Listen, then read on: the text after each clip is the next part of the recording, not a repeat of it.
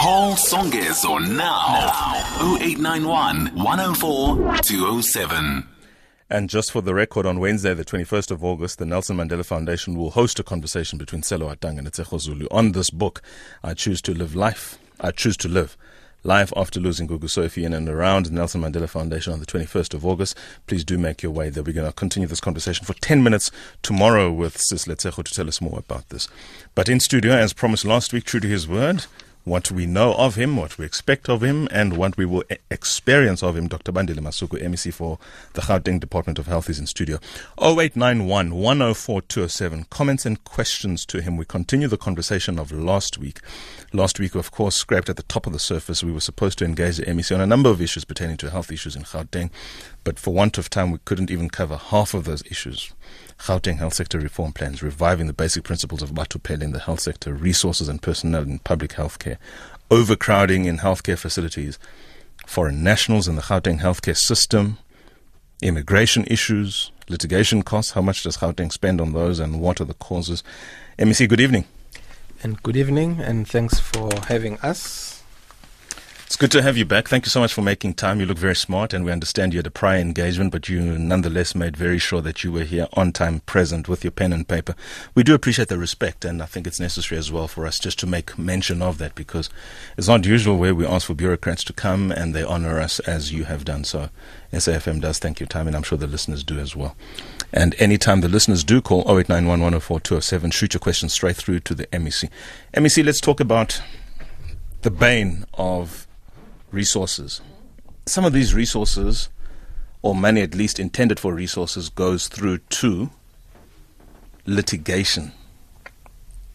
The Gauteng department spends a lot of money being in and out of court, settling medical malpractice issues, really spending money, essentially it being diverted from primary health care in the main to satisfy clients, consumers who are aggrieved by how they were able to purchase and experience the public healthcare system. What do you have in mind in terms of arresting this phenomenon, which really is increasing by the number? Is it personal liability? Is it professionalizing anew? What is it? There are a number of things that we are proposing to introduce, but I think uh, true to form, there are things that we can be able to change. Sure. Um, the issue of short, shortage of staff is a big issue, you know, because most of the litigation papers that I've seen, they relate to waiting time and uh, delayed response to a particular uh, patient in terms of condition, and not theater not being available on time, you know, particularly for patients who are about to uh, like cesarean section. So a proper diagnosis is made, but then it takes time for the patient to get to theater because theater is busy at the time with another case. And if you have to open another theater, if it's available, like it's standing empty, you have to get another anesthetist, get another staff, and get all those things. So those are one of these factors that as a department we have to sort out and get more of of it you know. So when we deal with it it also means that we have to improve the resourcing of the healthcare system itself. And we need resources we need finances for that you know. Um, i know that there are a number of hospitals where we need to now make uh, adjustments of the infra- infrastructure in terms of having a give them a new theatre, develop a new theatre, new spaces for a new theatre because we require new theatres in the in the labour ward. So that's one part. The second part of dealing with medical litigation, which is something that should be debated and discussed, is that even the bill itself, as it's been costed, it's costed on private rates, on private private healthcare pricing and they become so much unaffordable. And one of the things that I want to argue and, and push for is that we need to do a recosting of this bill, recosting it and use our own public health sector pricing and costing. and see how much it can come through. The third part is to develop centers of excellence in, in our academic hospitals, which are attached to the medical schools. So when I, you know, what I mean is that when a patient gets, well, like the common one is cerebral palsy, mm. the patient must be managed by a center of excellence that is going to deal with it in a proper way and deal with research, deal with academics and all that. And that can be done within the medical schools, not in private. So that's the other thing that we're trying to introduce so that we treat these patients in our own settings and within our own cost. And I think that will keep the, the whole thing. Maybe the last one um, will be about retraining, you know, making sure that our staff members are retrained, you know, in, in other aspects, but really where we find in a real sense that there was omission. You know, most of the time that there's no medical practitioner or a nurse will wake up and go to work just to harm a patient. I don't think it's it's something that happens. It's omission, like I said, eh, resources, but sometimes lack of training, you know. So there are a number of ways, you know. The other one is the trying to curb the issue of lump sum being paid at once, you know, because when it happens that it, the whole amount only end up being only mainly taken up by law, legal fees, and all that. And the patient or the person who's suffered, did, they don't actually get anything. That's a separate issue. That's a yeah. separate issue in terms of how, how the patient decides how he or she wants her money and how they spend it is probably not the province of the MEC of Gauteng Health. What is the province of Gauteng MEC of Health is curbing the cost that is litigation dealing with effectively your agents in the public healthcare sector who are indifferent. For whatever reason, they may be indifferent. For whatever reason, they may be irritated. For whatever reason, they may not be sufficiently trained. The reality is the consumer who walks through that door looks at 195 of the Constitution, public administration, which is delineated in the Batho Pele principles, nine of them. They expect that. No more, no less. And they don't get that. And as a result, they walk away dissatisfied at best or worst, they don't even get to make it to walk away because of whatever medical malpractice that takes place there. How do we get to a point whereby we curb that experience such that it doesn't then become an adversarial relationship which plays out in the courts? Nobody is served by being in the courts, not the patient, not the department, not the professional. Yeah, I think um, you would say that the other part of costing is not the department to decide, but essentially it means that when we are able to ration out and pay in trenching, we can afford some of the things and utilize the money effectively and efficiently to improve the very system that had a negative effect on the patient. So my argument or my my point is that we need to correct the situation in the healthcare system to make sure that the same mistakes don't happen again. You know, a patient must not wait longer for a Caesar to be done. You know, so we need to be creative, innovative to get something to happen that we are able to get the patient on time to theatre. So retraining is also a big matter, you know, and a part of what we do when we discuss adverse event in the healthcare system is that we do a lot of retraining. Uh, we talk about it, and then people will have their views and opinion, and then ultimately we agree as a collective that you should have done this and mm, this and mm, this and mm. this and this. And I think that's developmental and that's constructive. And if needs be, if a person needs to be supervised going forward for a particular period of time, so that we can see if they are able to do things uh, properly. But the other important thing about Batho Pele is the essential part of transparency and accountability. Absolutely. That, that this part of process of discussing the adverse event actually infuses in the whole thing that somebody must account and be, we need to be transparent about the outcomes. Let's take calls. We have Lorraine from KZN and Paul from Ekurhuleni. Lorraine first. Good evening to you and Mr. Dr. Masuku. Masuku. Yes. Uh, happy birthday to your mom. Thank you so much, Lorraine. Thanks for listening. I appreciate that.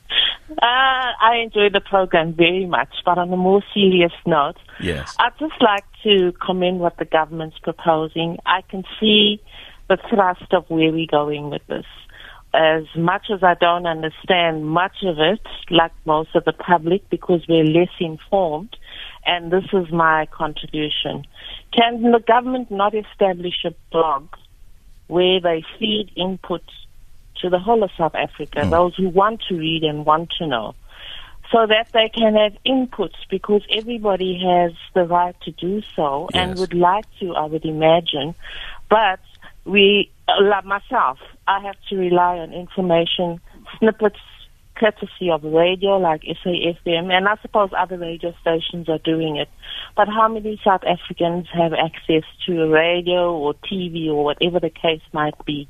Because government has much to learn, especially from the public who uses these facilities, as they rely on what the and I would imagine the little, the little they know, because how often do they go, especially to public hospitals and clinics, etc., etc., uh, with due respect.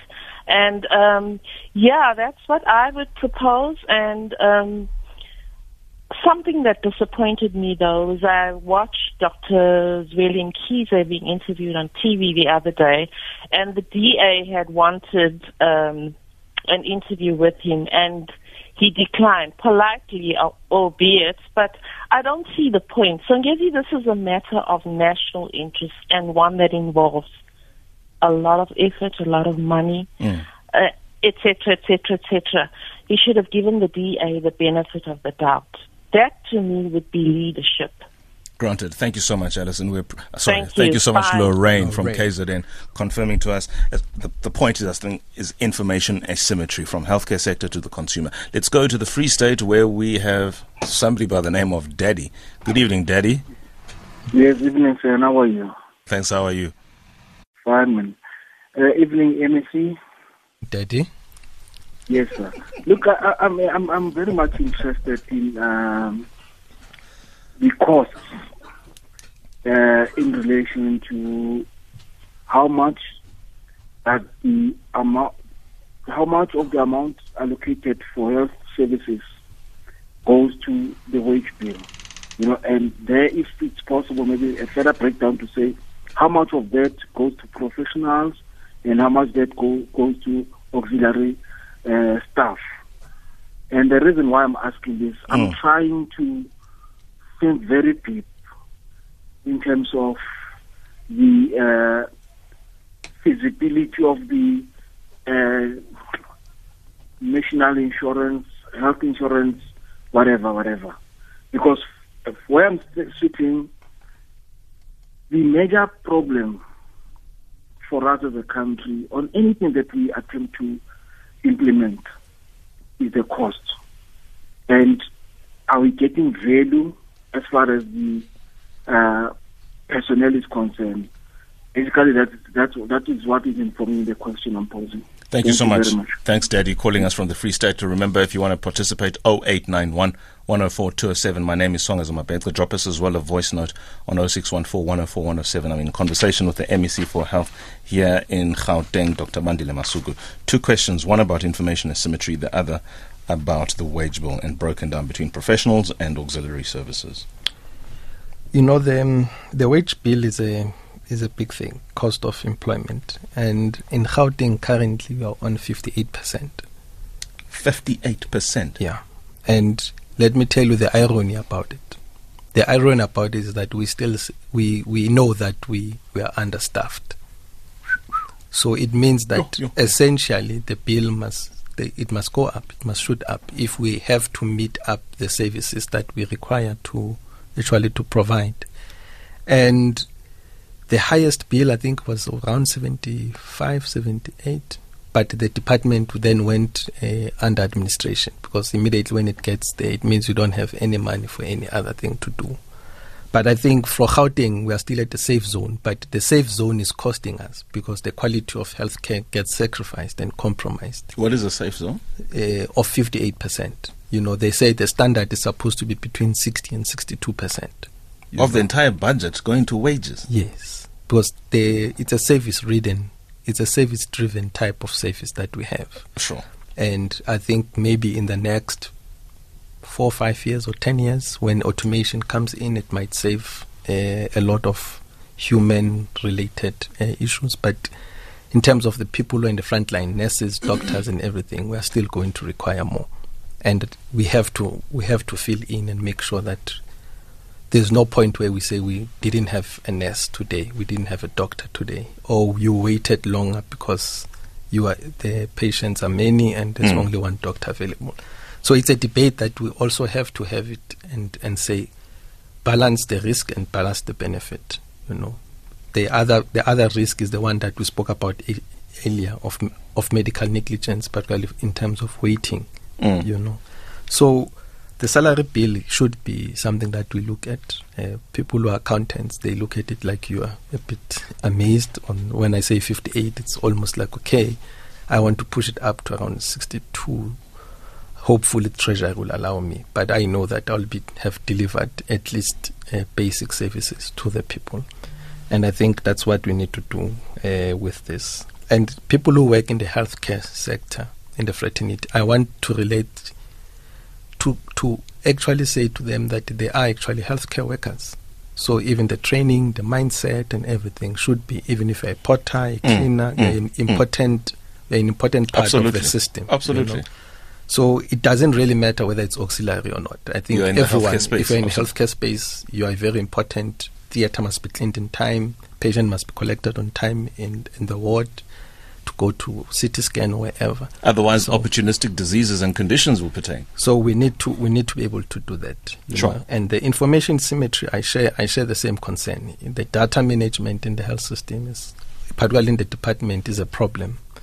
You know, it's it's not very fair that people who want to know things about health, things that happen within our sector, within our department, they go to other websites, for an example, to go and look for information the port of information on health must be from the Department of Health, nowhere else, you know. And I think we need to properly manage that space and share the information quite correctly. And I suppose that uh, she's talking about the national health insurance.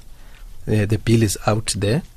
Uh, it needs public comment and public participation to shape it. And I think the debate is actually welcome. The dialogue is welcome you know, the whole day today I've been discussing it mm. on Twitter, on WhatsApp, and everything. And it it starts to shade because the the discussion evolves, you know, and you'll see other angles that you didn't realize. And I think that's the whole purpose of the public participation. But the information should be shared, and it should be shared adequately. How, the idea that a blog be dropped, I mean, be made live. Uh, what is your response to that suggestion? I agree. I agree. I think. Uh, Facebook actually gives us a, a better aspect and better coverage. Twitter also helps us with a better coverage. And Twitter also has got another element to it of um, being one of the complaint uh, pathways where a mm-hmm. complaint can be initiated and be followed up.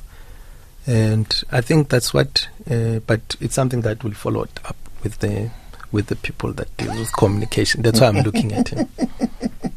Okay, I'll hold you to that. Let's go to Mpo from Ekurhuleni. He's back. Good evening, Mpo. Good evening, gentlemen. How are you? Good evening. Well, thank you, sir. How are yes, you? I'm good.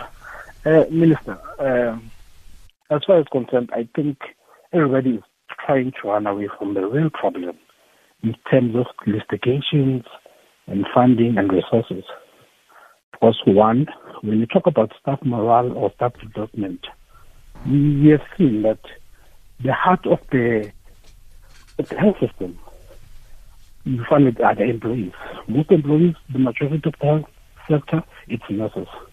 But till today, nurses are there 24 hours and they're less paid.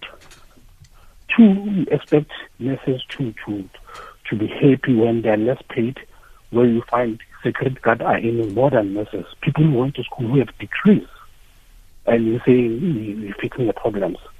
And the justification will always be there because now we don't want to hire, we don't want to pay people what is due to them. And the ideas that you come with are very good. I not dispute with that. But if we have more staff, proper staff ratio in terms of the analysis, because they are always there 24 7 compared to other healthy supporting staff or the health team. These, these are the hard people, these are the core people of the health system. And if we take care of the employees, I think most problems will go away. Thank you so much, Paul. Thank you. MEC is going to reply to that. I think Paul was listening to us last week. I think he was too. I think he was. I think I was listening last week because I think it's one of our priorities um, in terms of uh, staff morale. And uh, I got excited when I got a presentation of the work that has been done now and what we're going to launch because it's going to be revolutionary.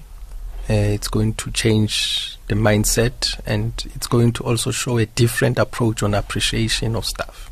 And I think it's something that um, the public must watch the space, and particularly for those who work in the system. What must they look out for?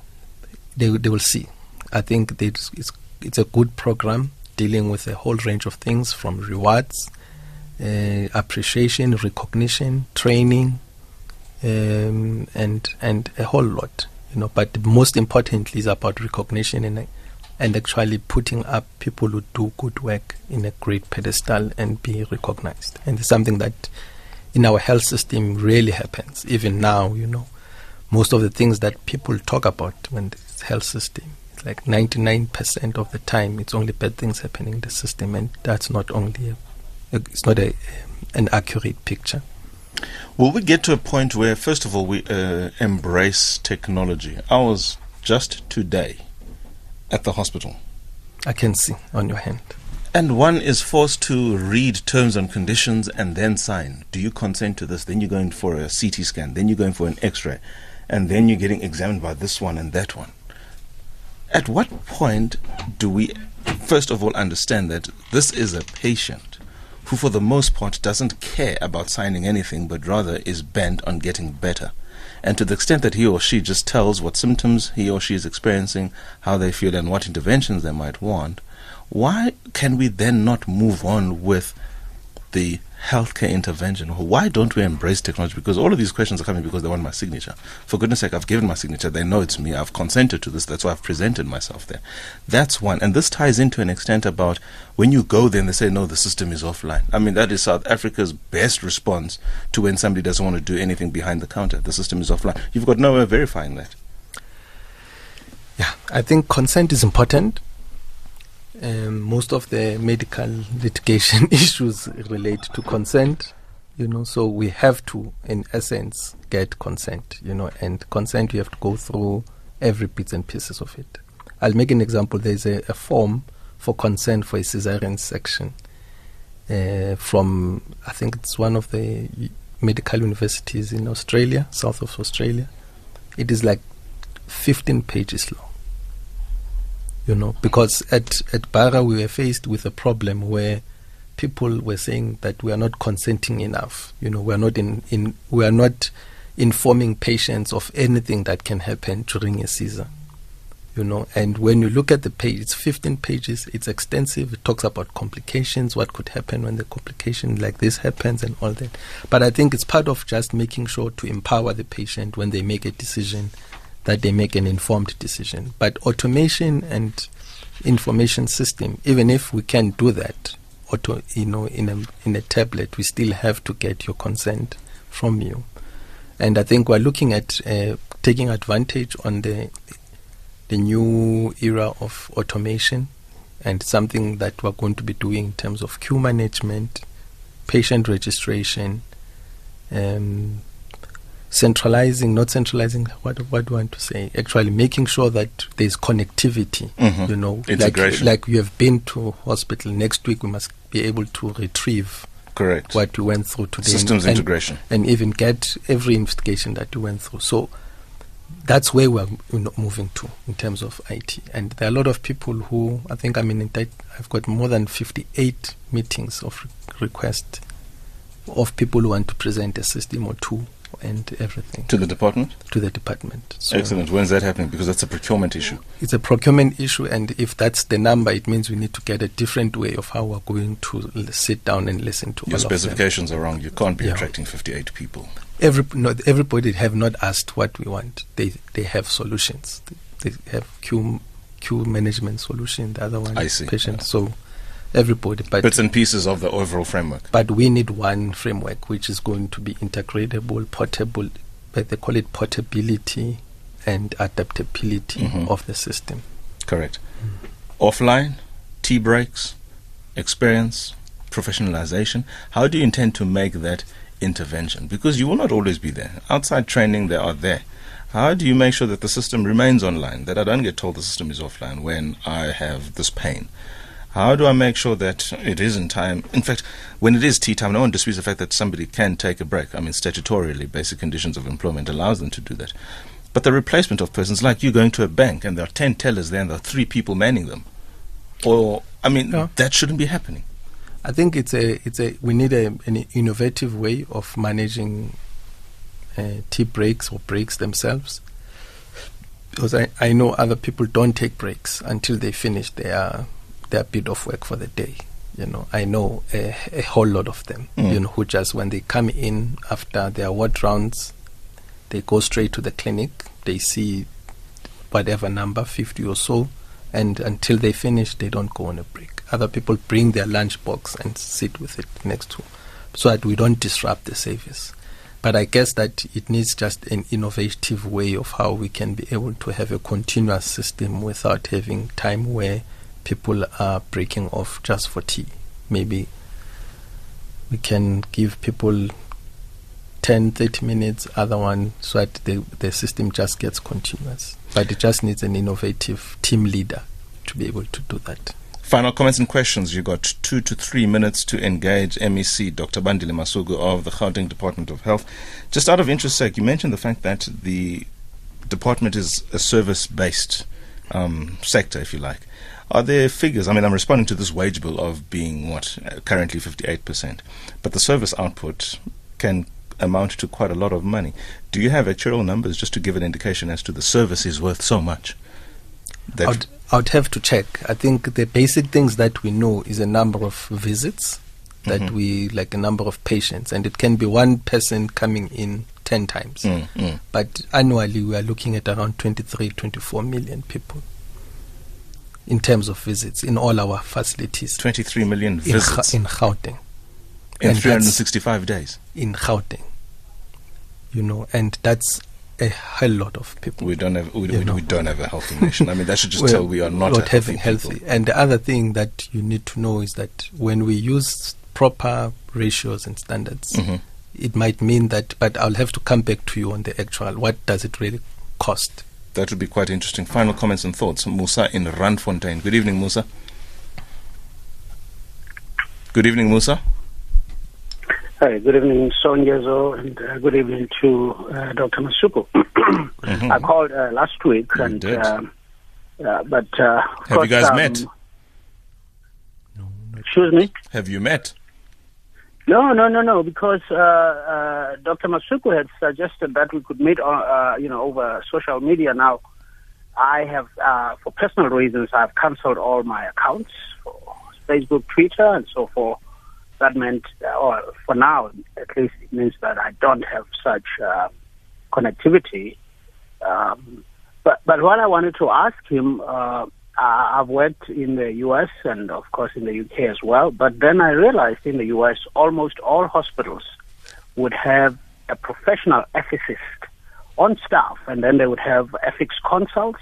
It seems to me that uh, such consults diminish uh, the often uh, litigation that uh, we talk about, where people, um, patients, families, and staff, and and uh, medical staff, can come together, have ethics consults, which often tend to resolve uh, what might have been a problem uh, legal-wise. So I, I- doubt whether. I mean, I wonder whether in South Africa we are at that stage where we could, in hospitals, have uh, actual hired uh, ethicists. Uh, himself now uh, doing his master's in that. I wanted to know whether he could foresee the hospitals in South Africa, that is public hospitals, hiring ethicists. Excellent question. Thank you so much, Musa.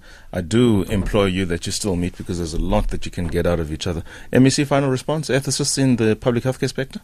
I think they are needed.